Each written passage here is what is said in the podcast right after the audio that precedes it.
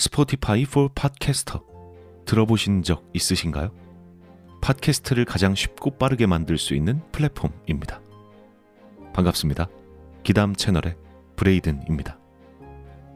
이 스포티파이 for 팟캐스터에서는 핸드폰이든 컴퓨터든 바로 팟캐스트를 녹음할 수 있는 제작 툴을 제공합니다. 또 배경 음악이나 전환 효과음, 그 외에도 많은 기능들을 무료로 제공하고요. 그리고 여기서 끝이 아니라 여러분들이 이렇게 만든 컨텐츠를 Spotify for Podcasters를 통해서 애플 팟캐스트, 구글 팟캐스트, 그 외에도 여러 가지 다른 플랫폼들에 한 번에 배포하고 한 곳에서 관리할 수 있습니다. 바로 Spotify for Podcasters에서 말이죠. 나도 팟캐스트를 한번 해보고 싶었는데 어려워서 하지 못했던 분들 스포티파이 포 팟캐스터 앱을 다운로드 받고 지금 바로 시작해 보시기 바랍니다. 그럼 오늘의 이야기 시작하도록 하겠습니다. 재미있게 즐겨주시길 바랍니다.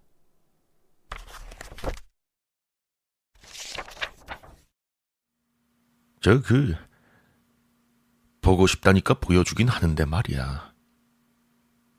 그 자네 정말로 이 집에 들어올 생각인가?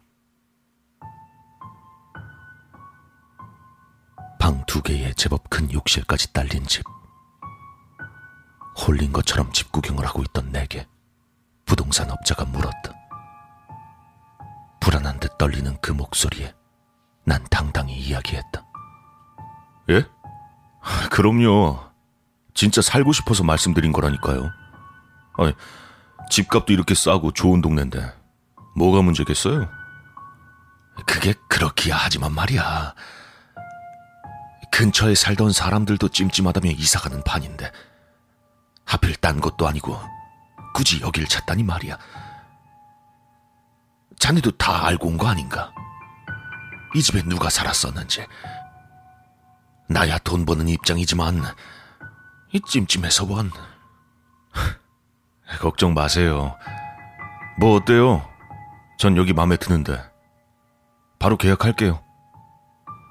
부동산 업자는 어안이 벙벙한 표정으로 날 가만히 바라보았다. 확실히 사람이 죽은 집에 살려 하는 내가 이상해 보일 수도 있다. 게다가 그냥 죽은 것도 아니고 수많은 사람들이 끔찍하게 살해당한 연쇄 살인마의 집이라면 더욱더. 하지만 난 오히려 그 이유 때문에 이 집에 살고 싶었다.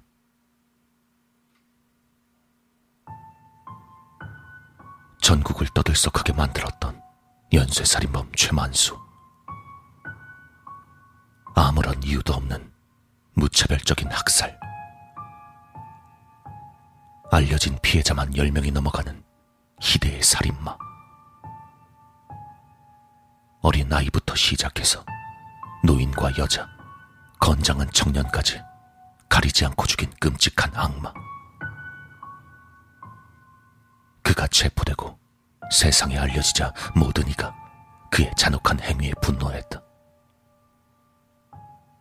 그건 나 역시 마찬가지였다. 하지만 그것과는 별개로 희대의 연쇄살인마라는 타이틀에 묘한 감정이 느껴졌다. 당당히 말하기엔 조금 부끄럽지만 범죄물과 공포물을 좋아하는 나에겐 자극적이고 흥미돋는 소재가 아닐 수 없었다. 그러다 보니 남들처럼 그에게 욕을 하는 한편 그에 대한 자료들을 찾아보았다. 그러다 보니 쉽게 접하기 힘든 정보들까지 알아낼 수 있었다. 40대 중반, 독신, 일용직 노동자, 식당 종업원으로 일하던 미혼모와 교제 중. 미혼모에겐 장성한 아들이 있었으나 최만수와의 관계가 좋지 않아 잦은 트러블 발생. 하지만 언젠가부터 아들의 행방이 묘연해졌고, 그리고 얼마 가지 않아 미혼모와 결혼을 약속했다. 파면 팔수록 흥미로운 이야기들 뿐이었다. 그 밖에도 많은 것들을 알 수 있었다. 그의 살해 방법, 피해자, 그리고 그와의 인터뷰 자료. 그가 남긴 말 하나가 나를 이렇게 매료시켰다. 난, 난 악마가 아니야. 특별한 사람도 아니지.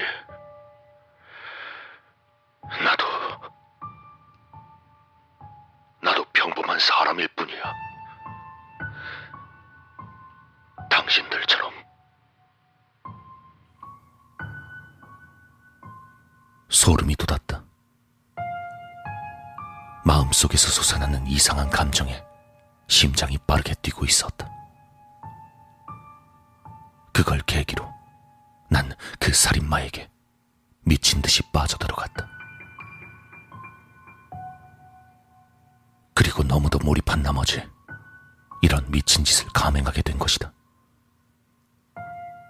바로 그가 살면서 사람들을 끌고 와 죽였던 그 집에서 살아보는 것. 보통이라면 몇 년간 주변이 텅 빈 채 방치되거나 건물을 허물고 새로 지었겠지만 이제부턴 내가 살 집이었다.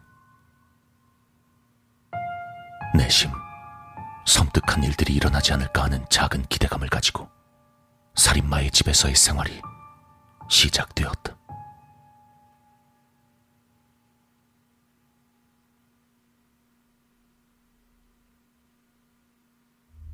우선 집을 그가 살던 그때의 모습으로 최대한 꾸며보았다. 다행히 그의 집을 촬영한 사진이라든가 모식도 같은 걸 구할 수 있어 그리 어렵지 않았다. 침대의 위치와 인테리어, 심지어 소품까지 그와 비슷하게 구해서 장식했다. 여기 이렇게 앉아 있었겠지. 그리고 여유롭게 커피를 한잔하면서 묶여있는 희생자를 가만히 감상했을 거야. 그래. 여기서 시체 빗물을 뺐어. 이 바닥에 피로 흥건했겠지.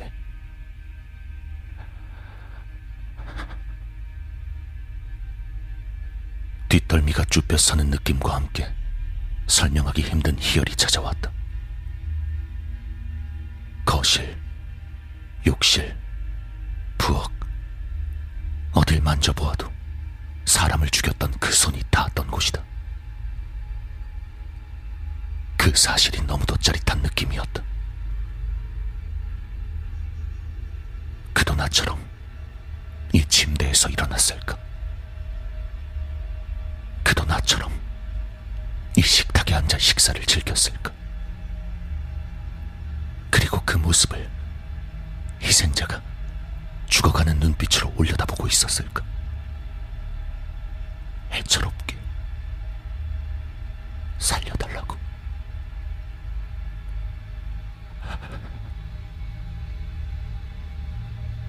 정신 나간 상상인 걸 알고 있었지만 이 모든 것들이 내겐 너무 즐거웠다. 한 발 더 나아가 이곳에서 뭔가 섬뜩한 일이 일어나지 않을까 하는 기대감마저 생겼다.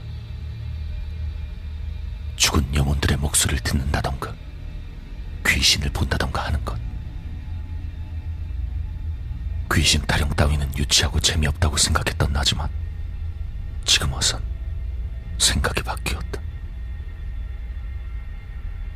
그리고 얼마 뒤 실제로 이상한 일이 일어나기 시작했다.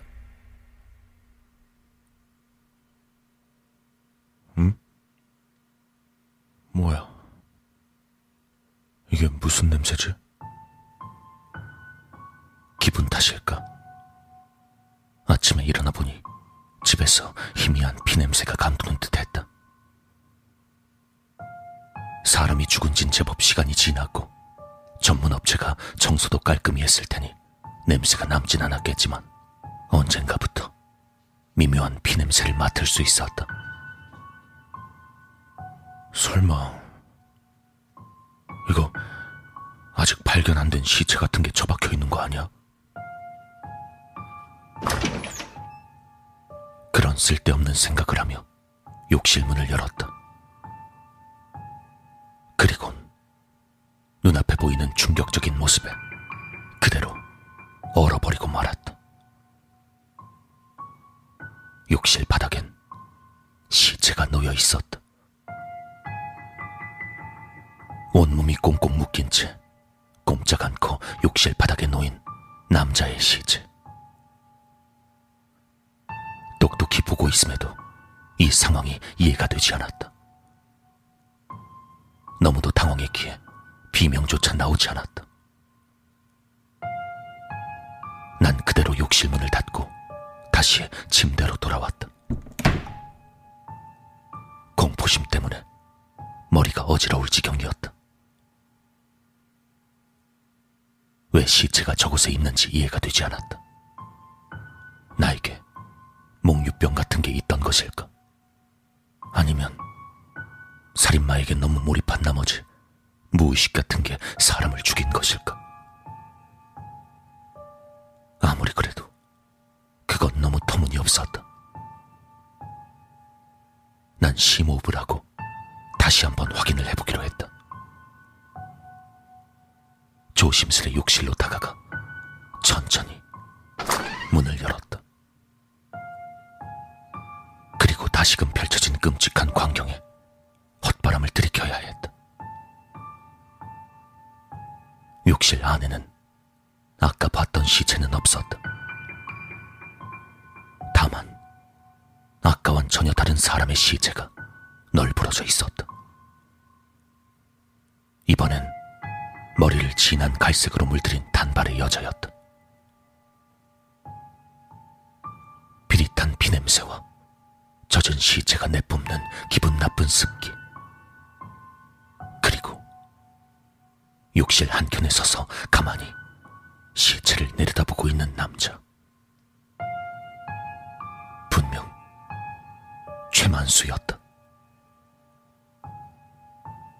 있을 리 없는 일이 너무도 생생하게 두 눈을 파고들자 제 정신을 유지하기가 힘들었다.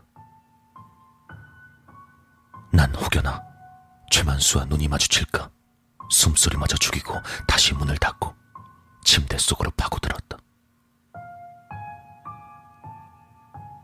환각 같은 것일까?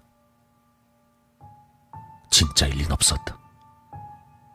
그 미친 살인마는 지금 감옥에 있으니까.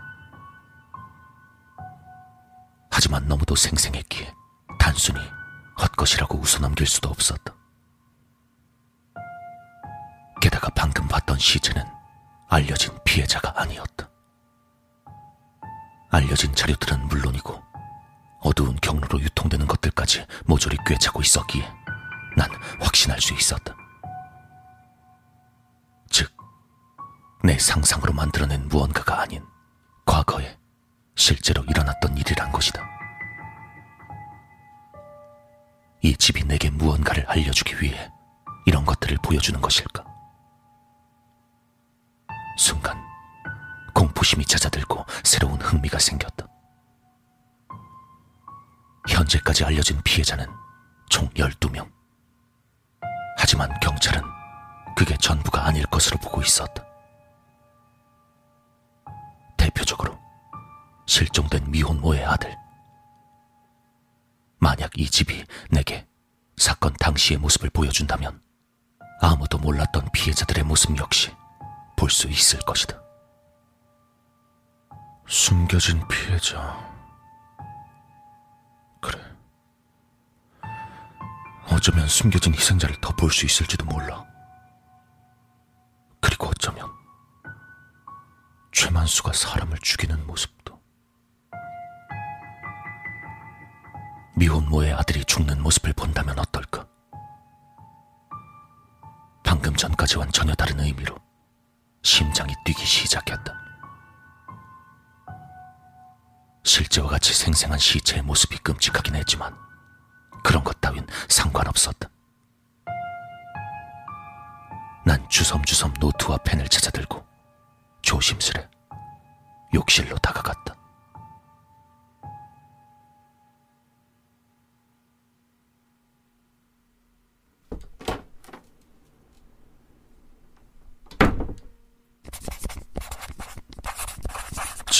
까지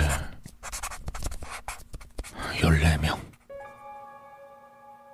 난 정신 나간 사람처럼 문을 여닫으며 기록했다. 언제나는 아니었지만 욕실 문을 열다 보면 드물게 시체의 모습을 볼 수 있었다. 더불어 가끔씩은 시체 곁에 있는 최만수의 모습도 보였다. 그 형체는 짧게는 몇 초에서 길게는 몇 분 동안 유지되었다. 그리 길지 않았지만 날 흥분시키기엔 충분했다. 벌써 알려지지 않은 희생자를 넷이나 찾아내었다. 게다가 아주 드물게 최만수의 생생한 목소리까지 들을 수 있었다. 잘 가시오. 내 개인적인 원한은 없네만 나도 어쩔 수 없으니 부디 용서하오. 담담한 말투로 희생자들의 시체를 처리하는 최만수의 말에 발끝부터 희열이 찾아 들어왔다. 희생자들의 인상착의와 최만수의 모습 등을 꼼꼼하게 적어 넣으며 문을 여닫길 수차례. 노트는 새로운 정보들로 빽빽하게 채워져 갔다. 물론 이걸 경찰에 넘기는 멍청한 짓을 하려는 건 아니었다. 딥웹 같은 사이트엔 나 같은 사람이 많이 있으니까 큰 돈을 주고서라도 정보를 얻고 싶어 하는 미친 녀석들. 이 노트에 적힌 것들은 아주 비싼 값에 팔릴 것이다. 자, 더 새로운 걸 보여줘. 뭔가 좀 더 보여달라고. 열심히 문을 여닫던 난 갑자기 나타난 최만수의 모습에 다시금 눈을 빛내며 노트를 꺼내 들었다.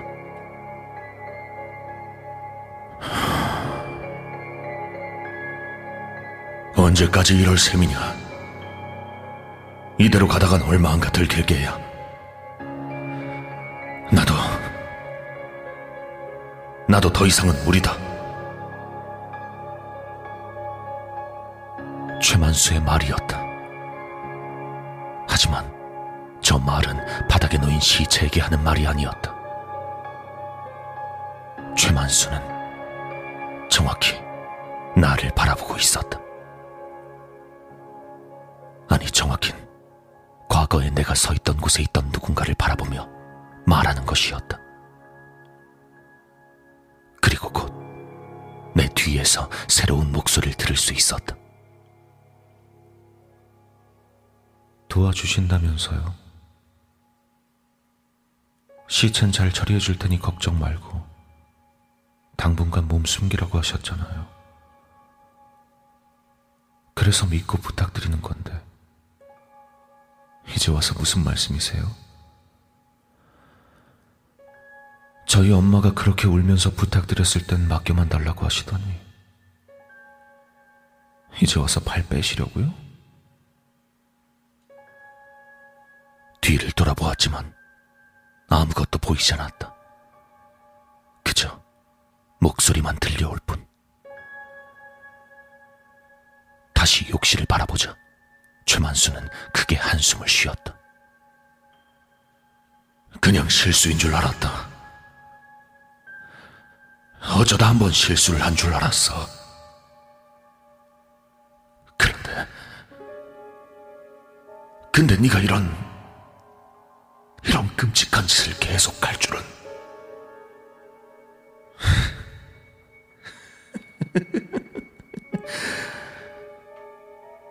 이제 제가 아들이잖아요.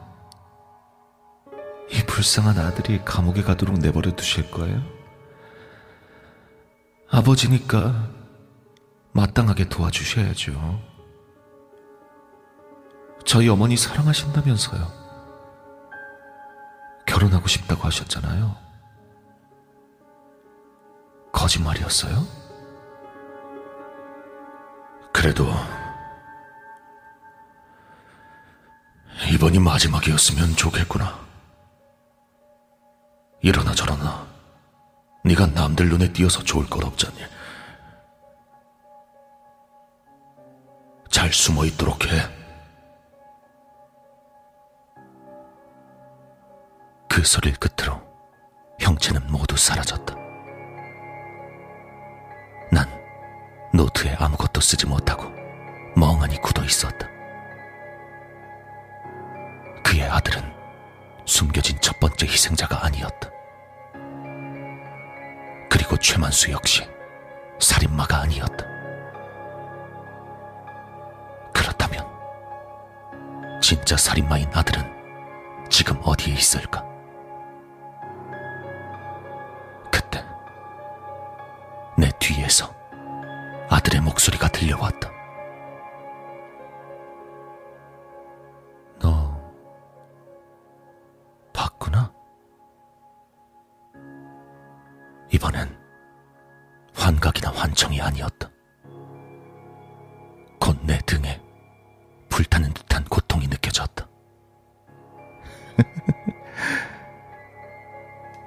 신기하지?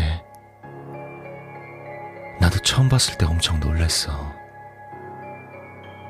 뭘까 저게? 시체를 하도 가져다 달라서 귀신이 씌었나? 그럴지도 몰라. 완전히 저주를 받은 거지. 이상하다니까. 사람들이 뭐에 씌었는지 경찰이고 청소업체고 왕창 왔다 갔다 했는데도 천장에 있는 다락문은 못 찾더라고. 그냥 아저씨 솜씨가 기가 막혀서 그랬는지도 모르고. 고통에 신음하며 난 마지막으로 떠올렸다. 최만수가 인터뷰에서 했던 말. 난, 난 악마가 아니야. 특별한 사람도 아니지. 나도,